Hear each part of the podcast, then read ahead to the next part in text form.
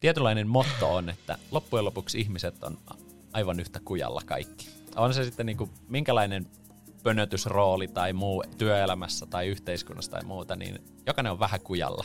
Ja se on aika lohdullinen ajatus. Toki siitä huolimatta, en mä nyt ihan kujalla usko isänä ole, vaan että pystyn varmasti niin kuin siinä perustarpeet täyttämään ja toivottavasti enemmänkin.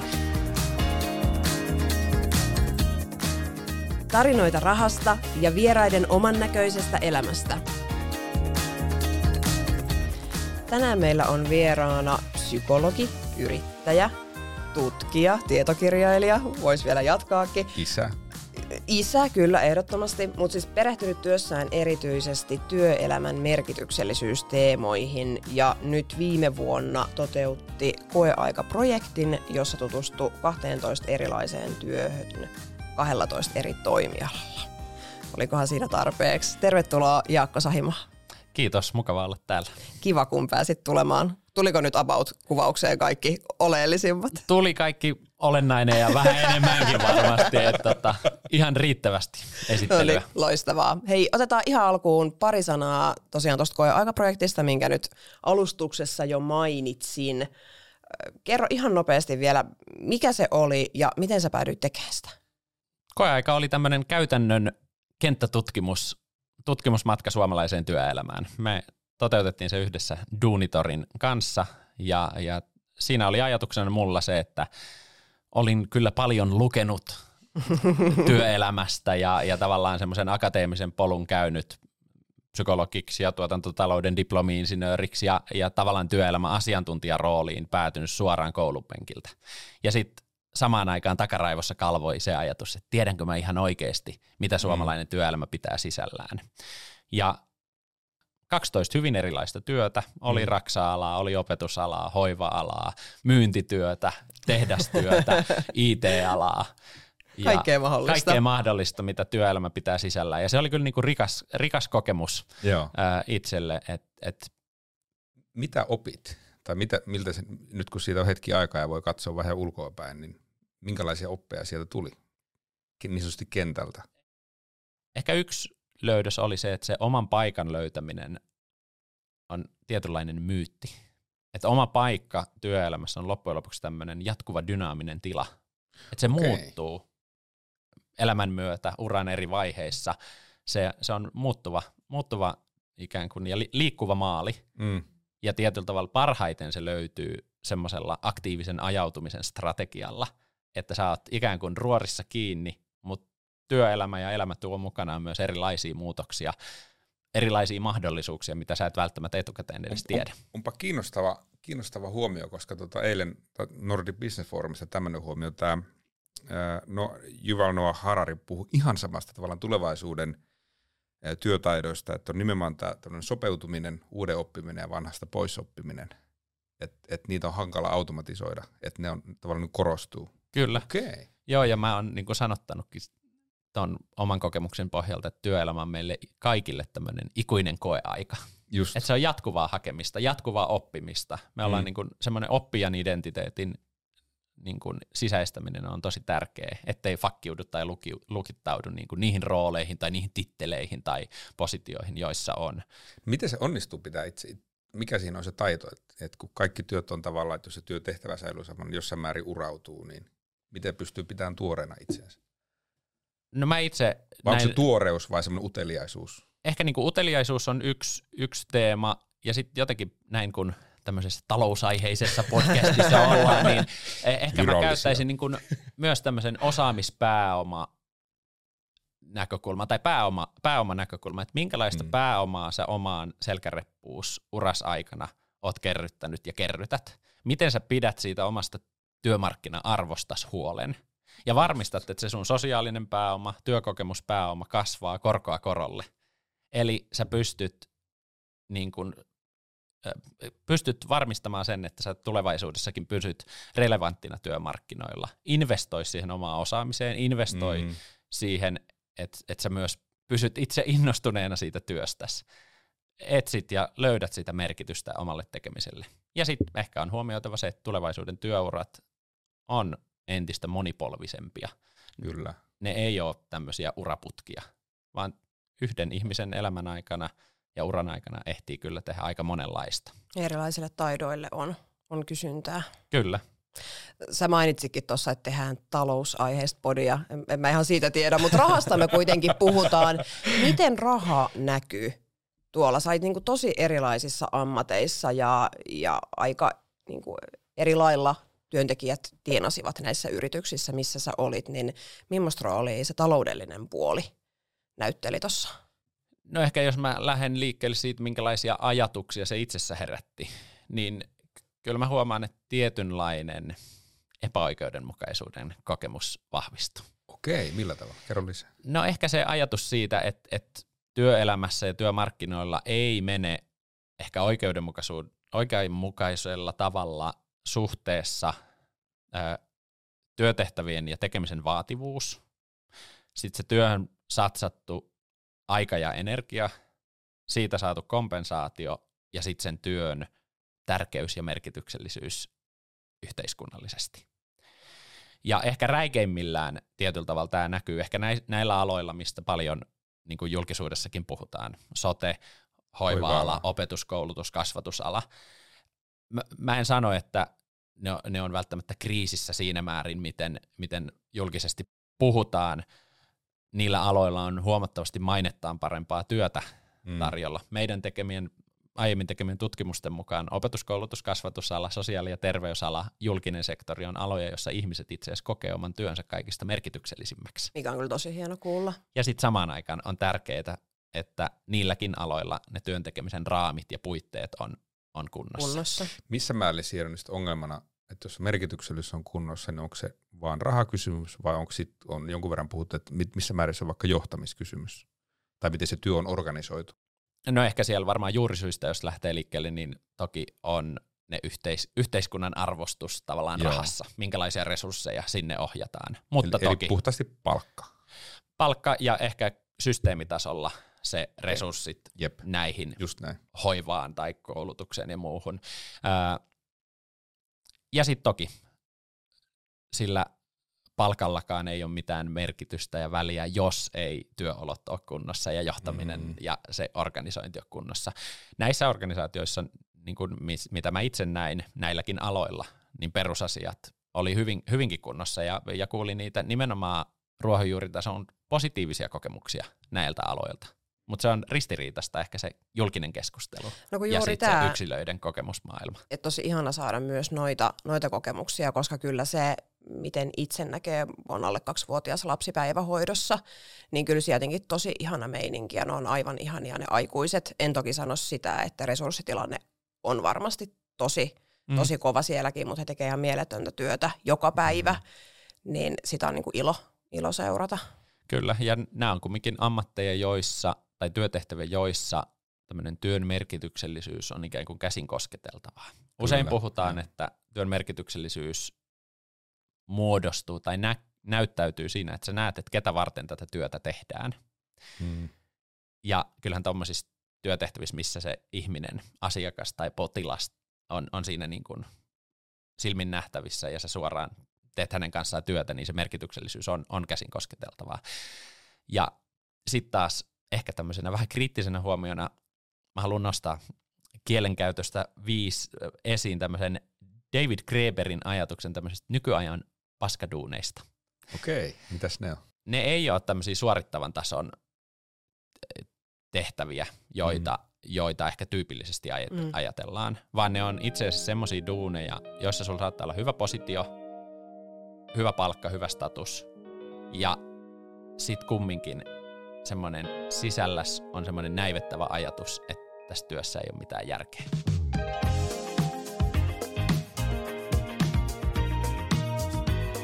Mennään vähän eteenpäin. Sä laitoit meille 3 kuvaa ja ensimmäinen näistä kuvastaa sun menneisyyttä ja tässä on tämmöinen pieni poika kypärä päässä. Miten tästä kuvan pikkupojasta on päädytty organisaatiopsykologiksi, joka metsästää merkityksellisyyttä? Joo, toi kuva mulle itselleni kuvastaa semmoista hyvinkin rikasta ja mielekästä merkityksellistä lapsuutta, jonka on saanut elää siinä vahvasti on ollut mukana erilainen sportti ja urheilu, kuten kuvassa näkyy. Siinä on vähän sekaisin palloa ja jääkiekkokypärää. Et laji kun laji on kelvannut. Kaikki toimii. Kyllä. Ja se on ollut osa semmoista omaa tarinaa ja identiteettiä myös se niin kuin urheilu. Aika nuoresta pitäen on niin kuin tykännyt ihmisten kanssa työskentelystä ja toisaalta niin kuin ihmisiin liittyvistä teemoista. Jossain vaiheessa ehkä lukioikäisenä mä ajattelin, että mä haluaisin itse asiassa työskennellä lasten ja nuorten kanssa ja sosiaalialalla. Se oli niin kuin ajatus, mikä ohjasi psykologiaa alun perin lukemaan. Mä itse sitten kandityöni kautta kiinnostuin työpsykologiasta ja silloin jo itse asiassa tästä työn merkityksellisyysteemasta. Mä kysyin ohjaajaa mun kandille ja sieltä tuli 5 kohdan lista erilaisista mahdollisista teemoista. Yksi oli työn merkityksellisyys, nappasin sen, innostuin siitä ihan totaalisesti ja sen jälkeen siitä aiheesta on tullut tehtyä psykologian gradu, sitten vähän hankin lisäosaamista tuotantotalouden ja yrittäjyyden maailmasta, että yritän ymmärtää sekä sitä, miten pääkoppa ja ihmismieli toimii, mutta sitten myös, miten työelämä ja businessmaailma toimii. Ja senkin tutkinnon lopputyö tuli tehtyä työn merkityksellisyysteemasta ja sitten on tullut oltu mukana johdon merkitystä nimisessä kirjassa. Eli tämä teema vei tavallaan mukanaan ja johonkin ajan hermoon tässä on selkeästi osuttu, koska tämä teema selkeästi resonoi tämän hetken. Kyllä. Organisaatioissa ja ihmisillä. Miten itse näet tämän työn merkityksellisyyden ja mielekkyyden, että onko jopa kohtuutonta odottaa, että joka työssä on niin kuin joku syvä merkitys versus vaikka mielekkyys? Toi on nimenomaan hyvä kysymys, ja mä oon itse viime aikoina alkanut kallistumaan siihen suuntaan, että meidän kannattaisi itse asiassa puhua enemmän mielekkyydestä. Kuinka näin? Ja vähemmän merkityksellisyydestä, ei toisiaan poissulkevasti, mutta mielekkyys on tavallaan se on sitä arkista kokemusta siitä oman työn sujuvuudesta ja että se tuntuu itselle hyvältä. Se on niin kuin tämmöinen yksilöitä jokaista koskeva kysymys. Ja sitten toki merkityksellisyys on tärkeä asia, on tärkeä puhua siitä isosta kuvasta, impactista, mitä saadaan aikaiseksi. Koska ei mitään auta se, että jossain heittona IT-alan haippifirmassa ropelipäät fiilistelee, kun siellä on limukoneet ja muut toimistolla, ja sitten sen työn nettovaikutus onkin vaikka miinusmerkkinen tai nolla. Kyllä. Me ei saada yhteiskunnassa mitään järkevää aikaiseksi. Mutta sitten toisaalta, en mä tiedä, onko se yhteisen terveempi tilanne, vaikka sitten se hoiva-ala, että ollaan käytännössä pelastamassa ihmishenkiä jokapäiväisessä työssä, mutta jos se arkinen kokemus siitä työstä on, että on ihan sitä itseään. Ja miten sä puhut vaikka siis mielekkyydestä, merkityksellisyydestä sellaiselle ihmiselle, kelle se työ on vaan tapa rahoittaa jotain muuta tärkeämpää?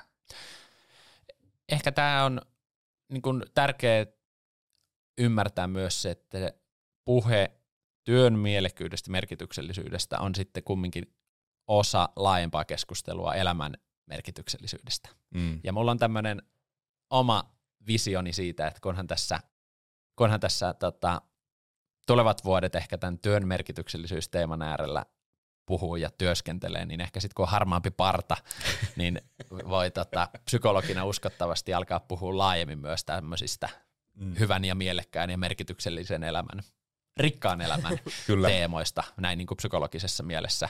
Et se on tärkeää tunnistaa, että työ on eri ihmisille eri asioita. Joo. Mistä me oikeastaan puhutaan, kun me puhutaan työstä? Tämän Koeaika-projektin kautta mä opin sen, että se työ on tosi monenlaisia juttuja, ja sen rooli ihmisten elämässä on erilainen. Jollekin se työ on se ensisijainen itsensä toteuttamisen foorumi.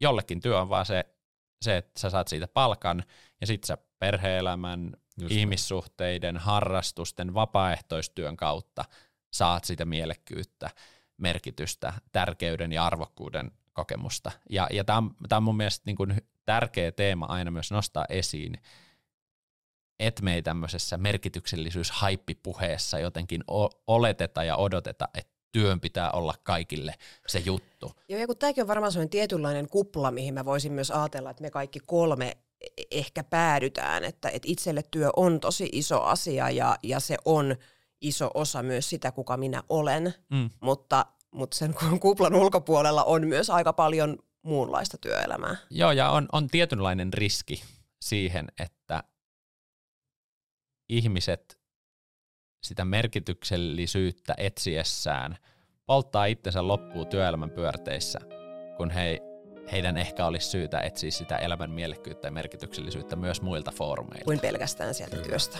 Kyllä. Eli ei ole kaikki munat niin sanotusti yhdessä korissa. Niin, kyllä. Joo.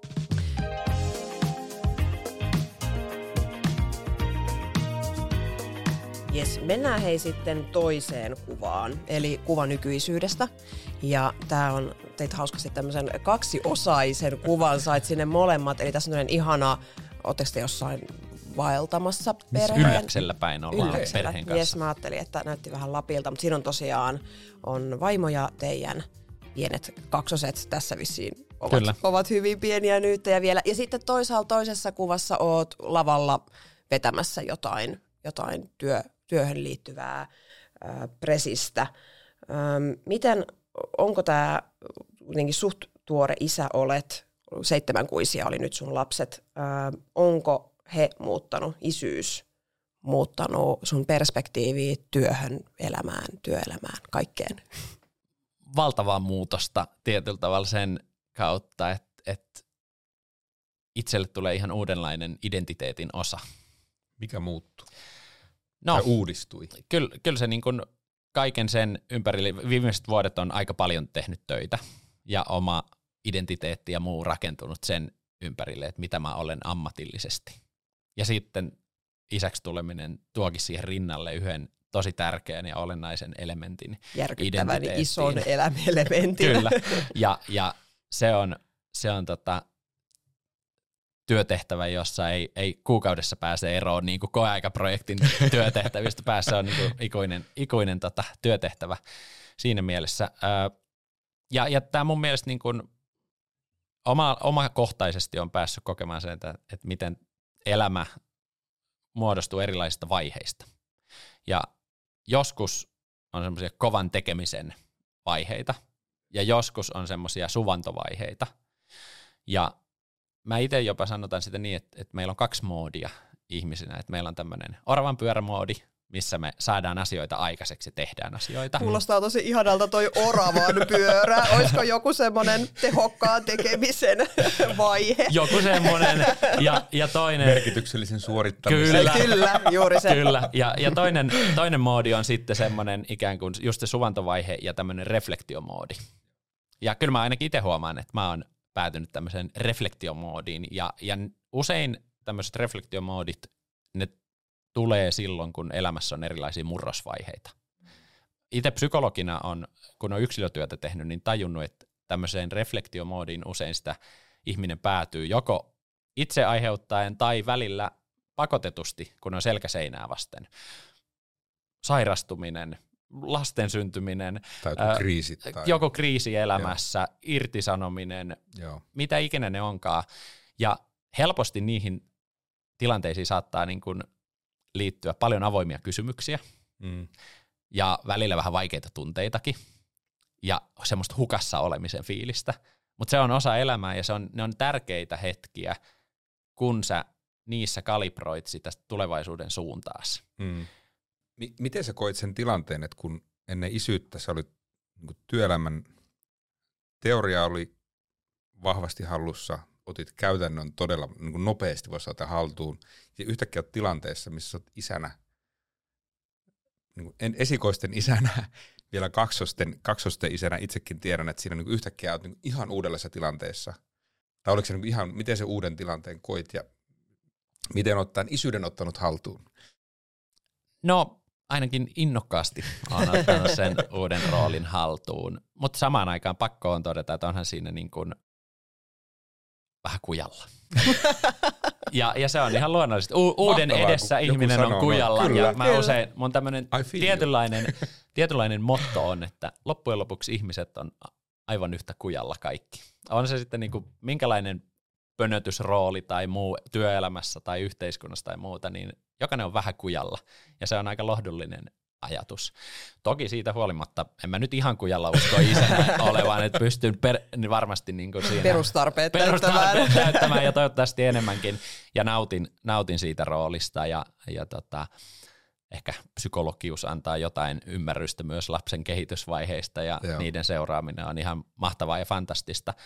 Mutta pakko on sanoa myös, että kyllä tämmöinen pysähtymisen vuosi myös herättää niitä niin kuin itsellä niitä reflektiokysymyksiä, haastaviakin kysymyksiä, että mitä seuraavaksi? Joo. Tai ajatuksia myös siitä, että mistä mä jään paitsi nyt tämän vauvavuoden aikana, ehkä työelämää koskien. No just tätä olin kysymässä, että moni vanhempi ja itsekin hyvin vahvasti kokee semmoista niinku riittämättömyyden tunnetta, että kun sä oot kotona, lasten kanssa tulee olo, että no nyt pitäisi kehittää itseensä ja tehdä sitä työtä. Sitten kun sä oot töissä, niin sit sä kaipaat sinne kotiin sun lapsen luokse, niin koetko sä tämmöistä riittämättömyyttä vai onko se tuonut jotenkin semmoista toivottua tasapainoa elämään?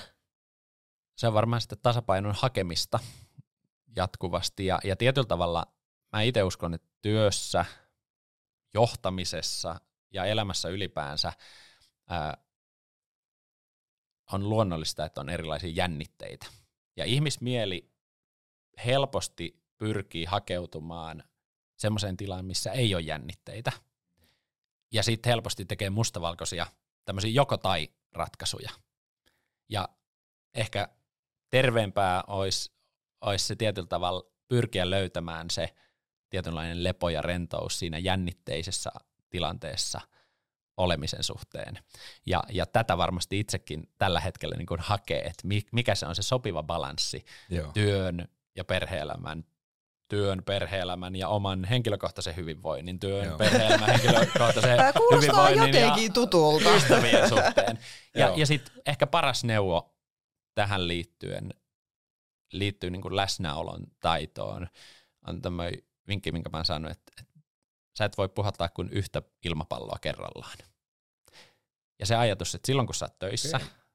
niin oot töissä. Ja läsnä siinä hetkessä. Sitten kun sä oot perheen kanssa, niin puhalla sitä ilmapalloa kunnolla.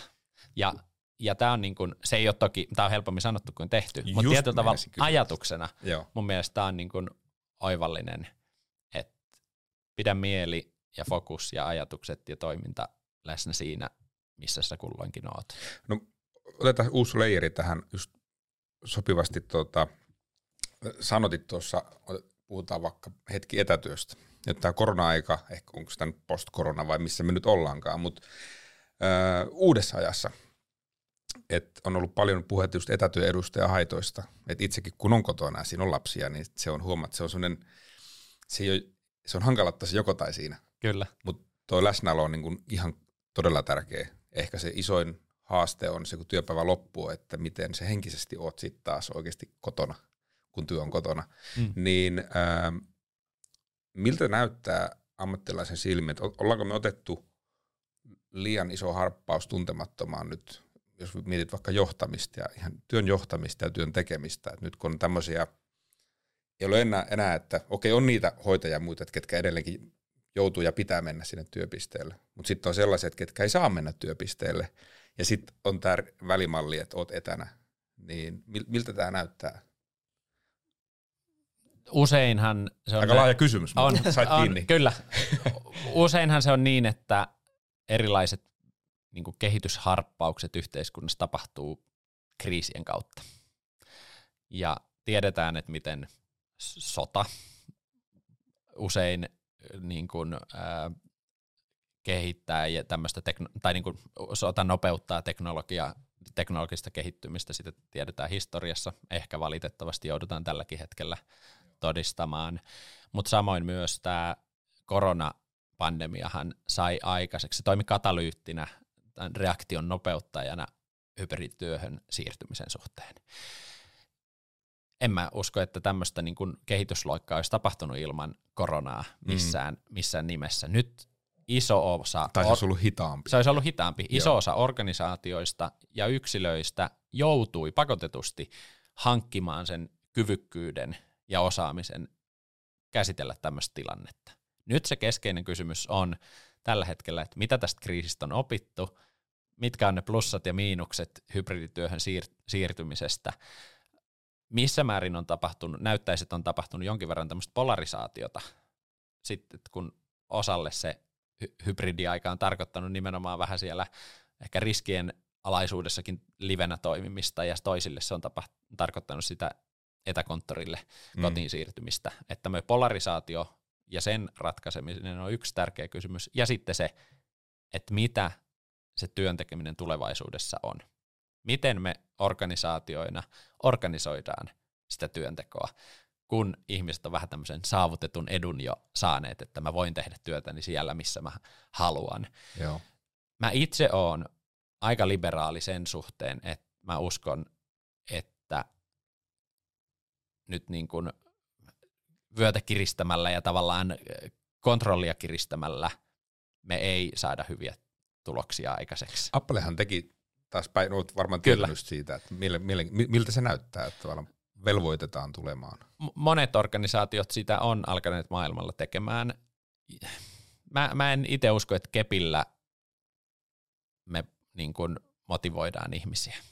Ja mä en lähtökohtaisesti vaan niin kuin usko siihen, että kontrollia lisäämällä me saadaan hyviä tuloksia aikaisin, koska ihmisillä nykyajassa on valinnan mahdollisuuksia. Ja nyt on monella tapaa työnhakijan markkinat, kun kaikkialla on tarvetta työntekijöistä. Ja sitten samaan aikaan on syytä huomata se, että minkälaisia ikään kuin piilokustannuksia, piiloon jääviä kustannuksia tulee siitä, että ihmiset tekee työtään yksinään. Hiljainen tieto ei vaihdu. Ihmiset on tekemisissä vaan formaaleissa palavereissa, ei ole sitä informaalia, epäformaalia keskustelua, yhteisöllisyyden rakentamista.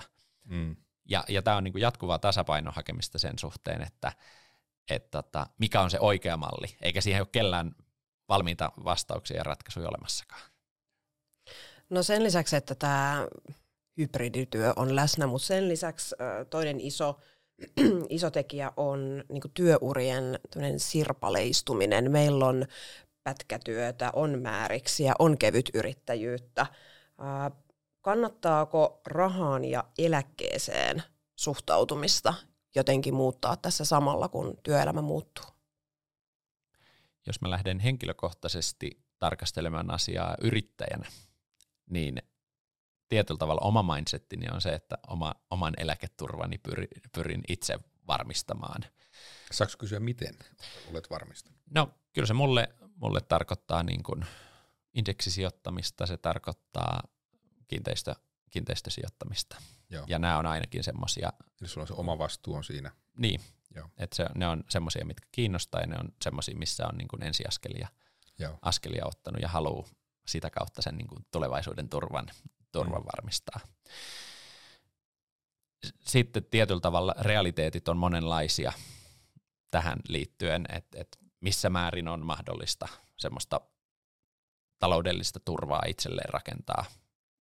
Onneksi meillä on Suomessa hyvä tämmöinen yleinen sosiaaliturva ihmisillä kumminkin, mutta kyllähän se niin kuin, tietyllä tavalla mä itse ajattelen, että talous ja raha, se on tiettyyn pisteeseen asti, se on turvantuoja, ja sitten sen jälkeen se siitä ikään kuin hygieniataso, kun on saavutettu plus-minus nollataso turvan suhteen, niin sitten se on vapauden tuoja.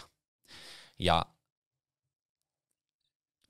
siinä määrin, kun se on mahdollista, niin kyllä mä ajattelen, että ihmisen on hyvä sitä taloudellista turvaansa ja semmoista puskuria pyrkii niin kuin rakentamaan, ettei tavallaan, koska työelämässä sä et osaamisten ja tekemisen suhteen, sä et halua olla heittopussi. Sä haluat tietyllä tavalla, ja mä ainakin itse korostan sitä semmoisen kuskin paikan ottamista, oman osaamisen johtamisen ja oman niin kuin työuran suhteen, niin sama taloudellisesti. Että sulla on jonkinlainen oma kontrolli siihen niin kuin tulevaisuuteen ja on sitä puskuria. No, itse asiassa otetaan niin kuin spin-off-kysymys rahasta. Puhutaan vähän lisää tuosta, kun sä olit eri toimialoilla, niin miten mieltäisit, minkälainen on keskimäärin suomalaisten suhde rahaa? No mä ehkä itse sanoisin näin, että tämmöisessä henkilökohtaisen talouden hallinnan taidoissa olisi paljon opittavaa. Kenen vastuulla se olisi? Onko se koulun? Koululaitos on yksi varmasti. Joo. Hyvä kysymys on, että kuka haluaa tämmöistä sivistystyötä tämän aihepiirin suhteen tehdä. Ja faktahan on se, että tietoa on varmasti riittävästi nettipullollaan ja saatavilla, mutta miten se saadaan semmoisessa muodossa ihmisten... Että yksilö haluaa sitä kuluttaa. Niin, että miten se saadaan ihmisten silmille ja niin, että ihminen sen niin kuin omaksuu ja ymmärtää. Mä itse niin kuin... Tämä on mielenkiintoista, että eräs kollega psykologi on tehnyt muun muassa kirjaa, kirjoittanut niin kuin psykologisesta näkökulmasta tämmöisestä taloudenhallintaan liittyen. Maaret Lassander on hänen nimensä. Ja niin kuin, kyllä mä itse ajattelen, että näissä henkilökohtaisen taloudenhallinnan taidoissa olisi paljon opetettavaa ja opittavaa suomalaisilla keskimäärin ihan perusjutuissa säästämiseen liittyen tai sijoittamiseen liittyen. Missä määrin se on perinnöllistä, koska mä oon toiminut tukiperheenä ja sijaisperheenä ja siellä sanoi kouluttajat vie 3 sukupolvea oppia, miten sanoo, 3 sukupolvea oppia rentusta herraksi, että miten ne periytyy ne vanhat tavat, niin missä määrin tuossa niin kun näkyy, näet sä tuossa niin kun jotain, että siellä tavallaan periytyy se heikommat talouden taidot?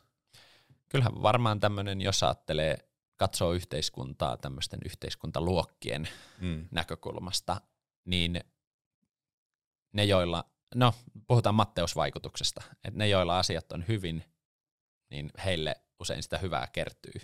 Ja sitten ne joilla on asiat huonosti, heiltä helposti riistetään sekin vähän mitä heillä on. Joo. Ja tietyllä tavalla niin kuin... Tämä on taas, jos ajattelee pääoman, niin kuin pääoman kertymisen kautta, niin tämmöisissäkin semmoista tietopääoma, jos sitä ei jossain, nyt vaikka ajatellut, jossain suvussa ole tietopääomaa, niin nollasta sen rakentaminen on huomattavasti pidempi polku kuin sitten syntyä perheeseen ja sukuun, jossa perusasiat on kunnossa ja sitten tietopääomaa, vaikka sitten taloudenhallinnan suhteen on paljon, ja siinä puhutaan myös siitä niin kuin sosiaalisesta pääomasta, minkä ihminen saa siitä omasta kasvuympäristöstään.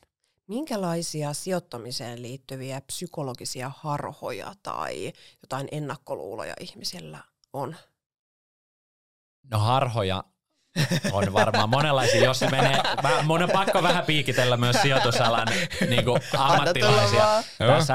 Tällaisia tutkimuksiahan on tehty, missä laitetaan apina tekemään sijoituspäätöksiä. Kyllä. Ja sijoituspäätökset on aivan yhtä hyviä kuin sijoitusammattilaiset tekemät päätökset. Eli jossain määrin tämmöinen tietty kontrolliharha, tai ihminen luulee, vaikka sitten olisi sijoitusammattilainenkin, niin luulee, että ne omat päätökset on jotenkin paljon sivistyneempiä ja älyllisempiä kuin todellisuudessa on. Ja sitten vahvistusvääristymä tukee sitä, että kun näkee, että okei, nyt toi osake nousee, niin vähän paukuttelee henkseleitä ja taputtaa itseään olalle. Sitten toisaalta varmaan semmoista tiettyä asenteellisuutta liittyy myös niin kuin yksilöiden osalta tämmöiseen sijoittamiseen, että mille kansanryhmälle se on niin kuin jotenkin suotavaa tai että näyttäytyykö se. Eihän tämmöisistä asioista myöskään puhuta, että kun raha on helposti myös semmoinen tabu, mistä ei haluta puhua, niin sitten se jättää elämään myös semmoisia vääriä uskomuksia, vääränlaisia niin kuin asenteita, tai en tiedä vääränlaisia, mutta haitallisia asenteita. Ja sitten mun mielestä raha-asioista olisi syytä puhua avoimesti, ja olisi ehkä just sen kautta mahdollista saada aikaiseksi sitä semmoista laajempaa ymmärrystä ja kansan sivistymistä näiden teemojen osalta. No tohon liittyen, jos lapset on pieniä, ei varmaan ole vielä vastauttavaisia rahapuheille, mutta joku on muotoutunut se, että miten... Seitenkuiselle.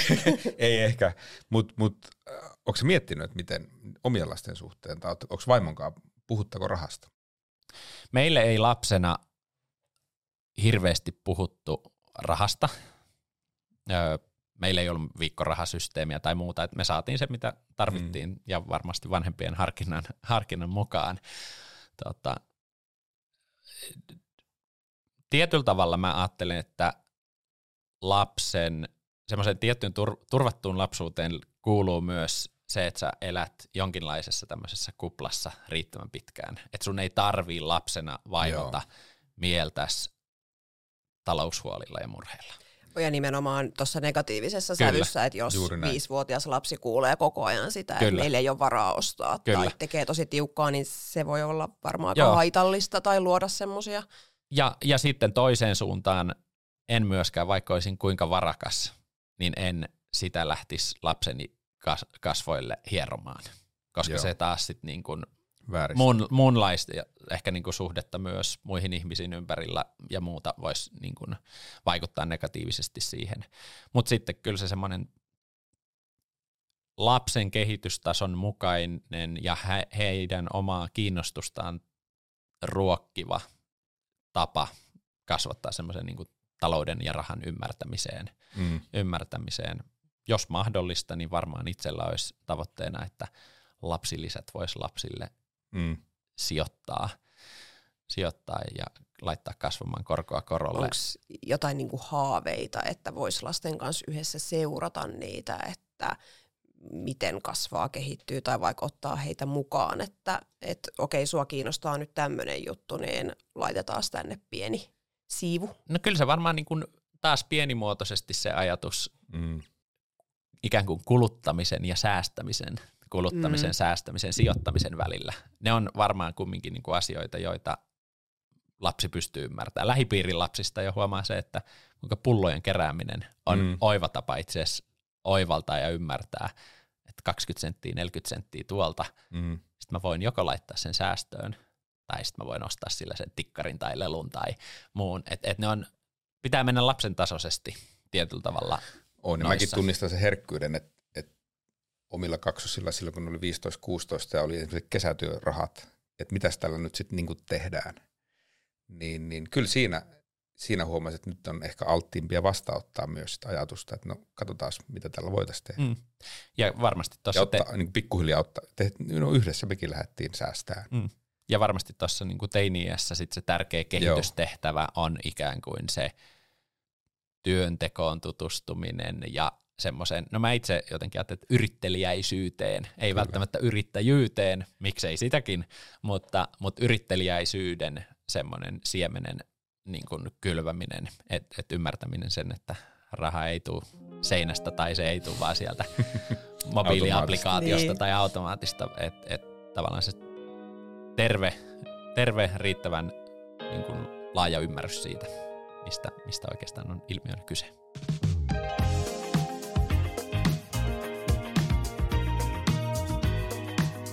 Tässä kolmannessa kuvassa niin sä tasapainoilet metsässä tällaisen maassa olevan puurungon päällä. Mites ilmeisesti kuvat, koetko tässä niinku tarvetta hidastaa vai ottaa iisimmin vai onko tässä niinku, että tämän jälkeen painetaan kaasua? No ehkä mä valitsin ton sen takia, että toi on luontokuva. Mä itse tykkään luonnosta. Luonto on lähellä. Luonto on lähellä sydäntä. Se on semmoinen tietynlainen sielunmaisema, luonnossa oleminen. Mutta sitten tuossa ehkä olennainen näkökulma on myös tasapainon ajatus ja tietty seesteisyys. Mä itse uskon, että lähitulevaisuus, seuraavat vuodet, vuosikymmenet on varmaan mulle henkilökohtaisesti ne niin kuin tuotteliaimmat elämänvaiheet. Jos ajattelee, että laskennallisesti ihminen elää nyt vaikka noin sen 90 vuotta. Mulla on ensimmäinen kolmannes on taaperrettu. Se on ollut ikään kuin perustan rakentamista. Se on ikään kuin niiden elämän eväiden saamista selkäreppuun. On koulutus ja on ensimmäiset kokemukset työelämästä ja siihen on mahtunut myös perheen perustaminen itsellä. Seuraava vaihe on varmaan se niin kuin rakennusvaihe, jossa perustuksen päälle lähdetään rakentamaan. Se voi olla pieni vaja tai se voi olla iso katedraali, mitä rakennetaan, mutta et se on se varmaan se niin kuin aktiivinen tekemisen vaihe elämässä. Ja sitä tällä hetkellä paljon pohtii, että minkälaiseen rakennusprojektiin sitä haluaa niin kuin lähteä. Mitä sitä elämällään haluaa saada aikaiseksi, minkälaisiin asioihin vaikuttaa ja minkälaisiin asioihin niin kuin oman aikansa ja energiansa uhrata. Ja sitten hamassa tulevaisuudessa varmaan sitten siintää se semmoinen tietty seesteisyys, rauha, että haluaa, että jälkikäteen vanhoilla päivillä voi katsoa taaksepäin elämäänsä niin kuin ylpeänä, että mitä on saanut aikaiseksi, miten on ihmisiä ympärillä kohdellut, ehkä katsoa myös sitten vaikka pankkitiliä, että on perusturva nyt loppuelämäksi saavuttanut. Ja mä itse tykkään tämmöisestä ajatuksesta, tämä kulkee vähän eri nimillä ja eri sisältöinä, mutta tämmöinen Wheel of Life niin kuin ajatus, joka usein muodostuu tämmöisenä kuvaajana niin kuin ympyrä, joka on jaettu yleensä 6 osatekijään. Et siinä on fyysinen terveys, henkinen terveys tai henkinen hyvinvointi, siinä on uraopiskelu tai työ, siinä on talous, perhe-elämä, ihmissuhteet, ehkä mahdollisesti myös semmoinen niin kuin, henkinen kasvu tai ihmisenä kasvu, joillekin ehkä myös se sisältää jonkinlaisen hengellisenkin aspektin, mutta ajatus siitä, että semmoinen hyvä ja rikas elämä tietyllä tavalla on sitä, että eri elämän osa-alueet on balanssissa ja ne on riittävän hyvällä tasolla. Mulla tuli yhtäkkiä mieleen tämä Aki Hintsan tämä voittamisen anatomia, tuossa on paljon yhtäläisyyksiä. Joo, ja Aki Hintsan malli myös se Circle of Better Life, niin joo, siinä on paljon tietyllä tavalla. Joo. Puoli ja toisin varmaan otettu noissa vaikutteita. Kyllä. Miten semmoiseen tasapainoon voi päästä? Se on niinku helposti sanottu, että sulla on tässä tämmöinen piirakka ja nyt tasapainotat tämän, mutta miten käytännössä se ei ole ihan niin yksinkertaista? Ei ja sitten on hyvä tunnistaa se, että omalla tavallaan tämmöinen tasapaino, puhe ja ajatus on myös, se on illuusio. Mm. Eli onko se tavoitetila vai suunta? Vai? Se on ehkä tämmöinen suunta ja tavoite, jota sä et koskaan täysin saavuta. Ja se on hyvä myös tiedostaa ja ymmärtää, että tavallaan meillä on hyvä ihmisenä olla ideaaleja, meillä on hyvä olla tämmöinen, puhutaan ihanne minä, millainen mä haluaisin ihannetilanteessa olla. Meillä on hyvä olla ideaali siitä, miltä mä haluaisin, että mun elämä näyttää. Ja ne tavoitteet ikään kuin ohjaa meidän suuntaan ja sitten taas meidän arvot ankkuroi meitä ikään kuin tähän hetkeen ja paikalleen. Ja tietyllä tavalla arvot vaikuttaa myös siihen, että minkälaisia tavoitteita me asetetaan. Ja sitten tietty semmoinen armollisuus itseä kohtaan sen suhteen, että mun ei kaikkia mun tavoitteita, niin ainakaan nyt tällä hetkellä just tarvitse saavuttaa. En mä kaikkia tavoitteita ikään kuin koskaan välttämättä tule saavuttamaan. Liittyykö tähän myös että tavallaan se elämän epätäydellisyyden ymmärtäminen ja sietäminen ja hyväksyminen? Kyllähän sitähän elämä on. Sitähän elämä on. Ja tietyllä tavalla kyllä se varmaan semmoinen rikas, hyvä, tasapainoinen elämä on myös sitä, että sä oot niin kuin sinut itsesi kanssa. Joo. Sinut sen oman elämän tarinas ja narratiivis kanssa. Mä itse tykkään tosi paljon tämmöistä narratiivisen psykologian näkökulmasta. Et minkälaista tarinaa sä itsestäsi kerrot? Minkälainen sun menneisyys on, missä sä oot nyt, mihin sä oot menossa. Sama toimii työuran kanssa. Mistä sä oot tullut, missä sä oot nyt, mihin sä oot menossa. Ja tarinoissa on aina kiva puoli se, että sähän itse asiassa valikoit tarinaan sieltä menneisyydestä ne olennaisimmat jutut. Ja sit sä valikoit jätettäväksi pois siitä tarinasta tiettyjä juttuja. Ja sit se, mikä on vielä kivempaa, on se, että tarinan seuraava sivu on aina tyhjä. Kyllä. Ja sä voit itse vaikuttaa siihen tässä hetkessä, että minkälaiseksi sun elämäntarinas tai työuratarinas muotoutuu. Ja hyvä kysymys itselle pohdittavaksi onkin se, että minkälaista tarinaa mä omalla elämälläni, omalla työurallani seuraavaksi haluan kirjoittaa. No kysytäänpä tähän oikeastaan nyt loppuun, että mitä se rikas elämä nyt sitten tarkoittaa sulle tässä narratiivissa? Kyllä se mulle on sitä, että mä voin olla tyytyväinen, ylpeä itsestäni. Se on sitä, että mulla on ne elämän peruspalikat kunnossa. Ne terveys, ihmissuhteet, perhe, talous, työura. Niiden varaan se varmaan rakentuu. Ja se just se ajatus, että mä en ehkä ole ihminen, joka laittaa kaikki munat samaan koriin, vaan ajattelee, että se hyvä rikas, mielekäs, merkityksellinen elämä rakentuu siitä kokonaisuudesta. Yes, kiitos. Se oli hyvä vastaus. tosi mielenkiintoinen keskustelu. Ihanan paljon jotenkin tämmöisiä tällä hetkellä mielen päällä olevia asioita. Kiitos paljon vierailusta. Kiitos. Kiitoksia.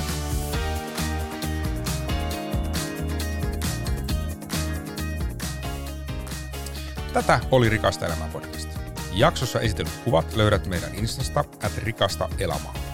Jaksot löydät audiona Spotifysta ja videona YouTubesta. Tilaa kanava niin et missaa uusia jaksoja.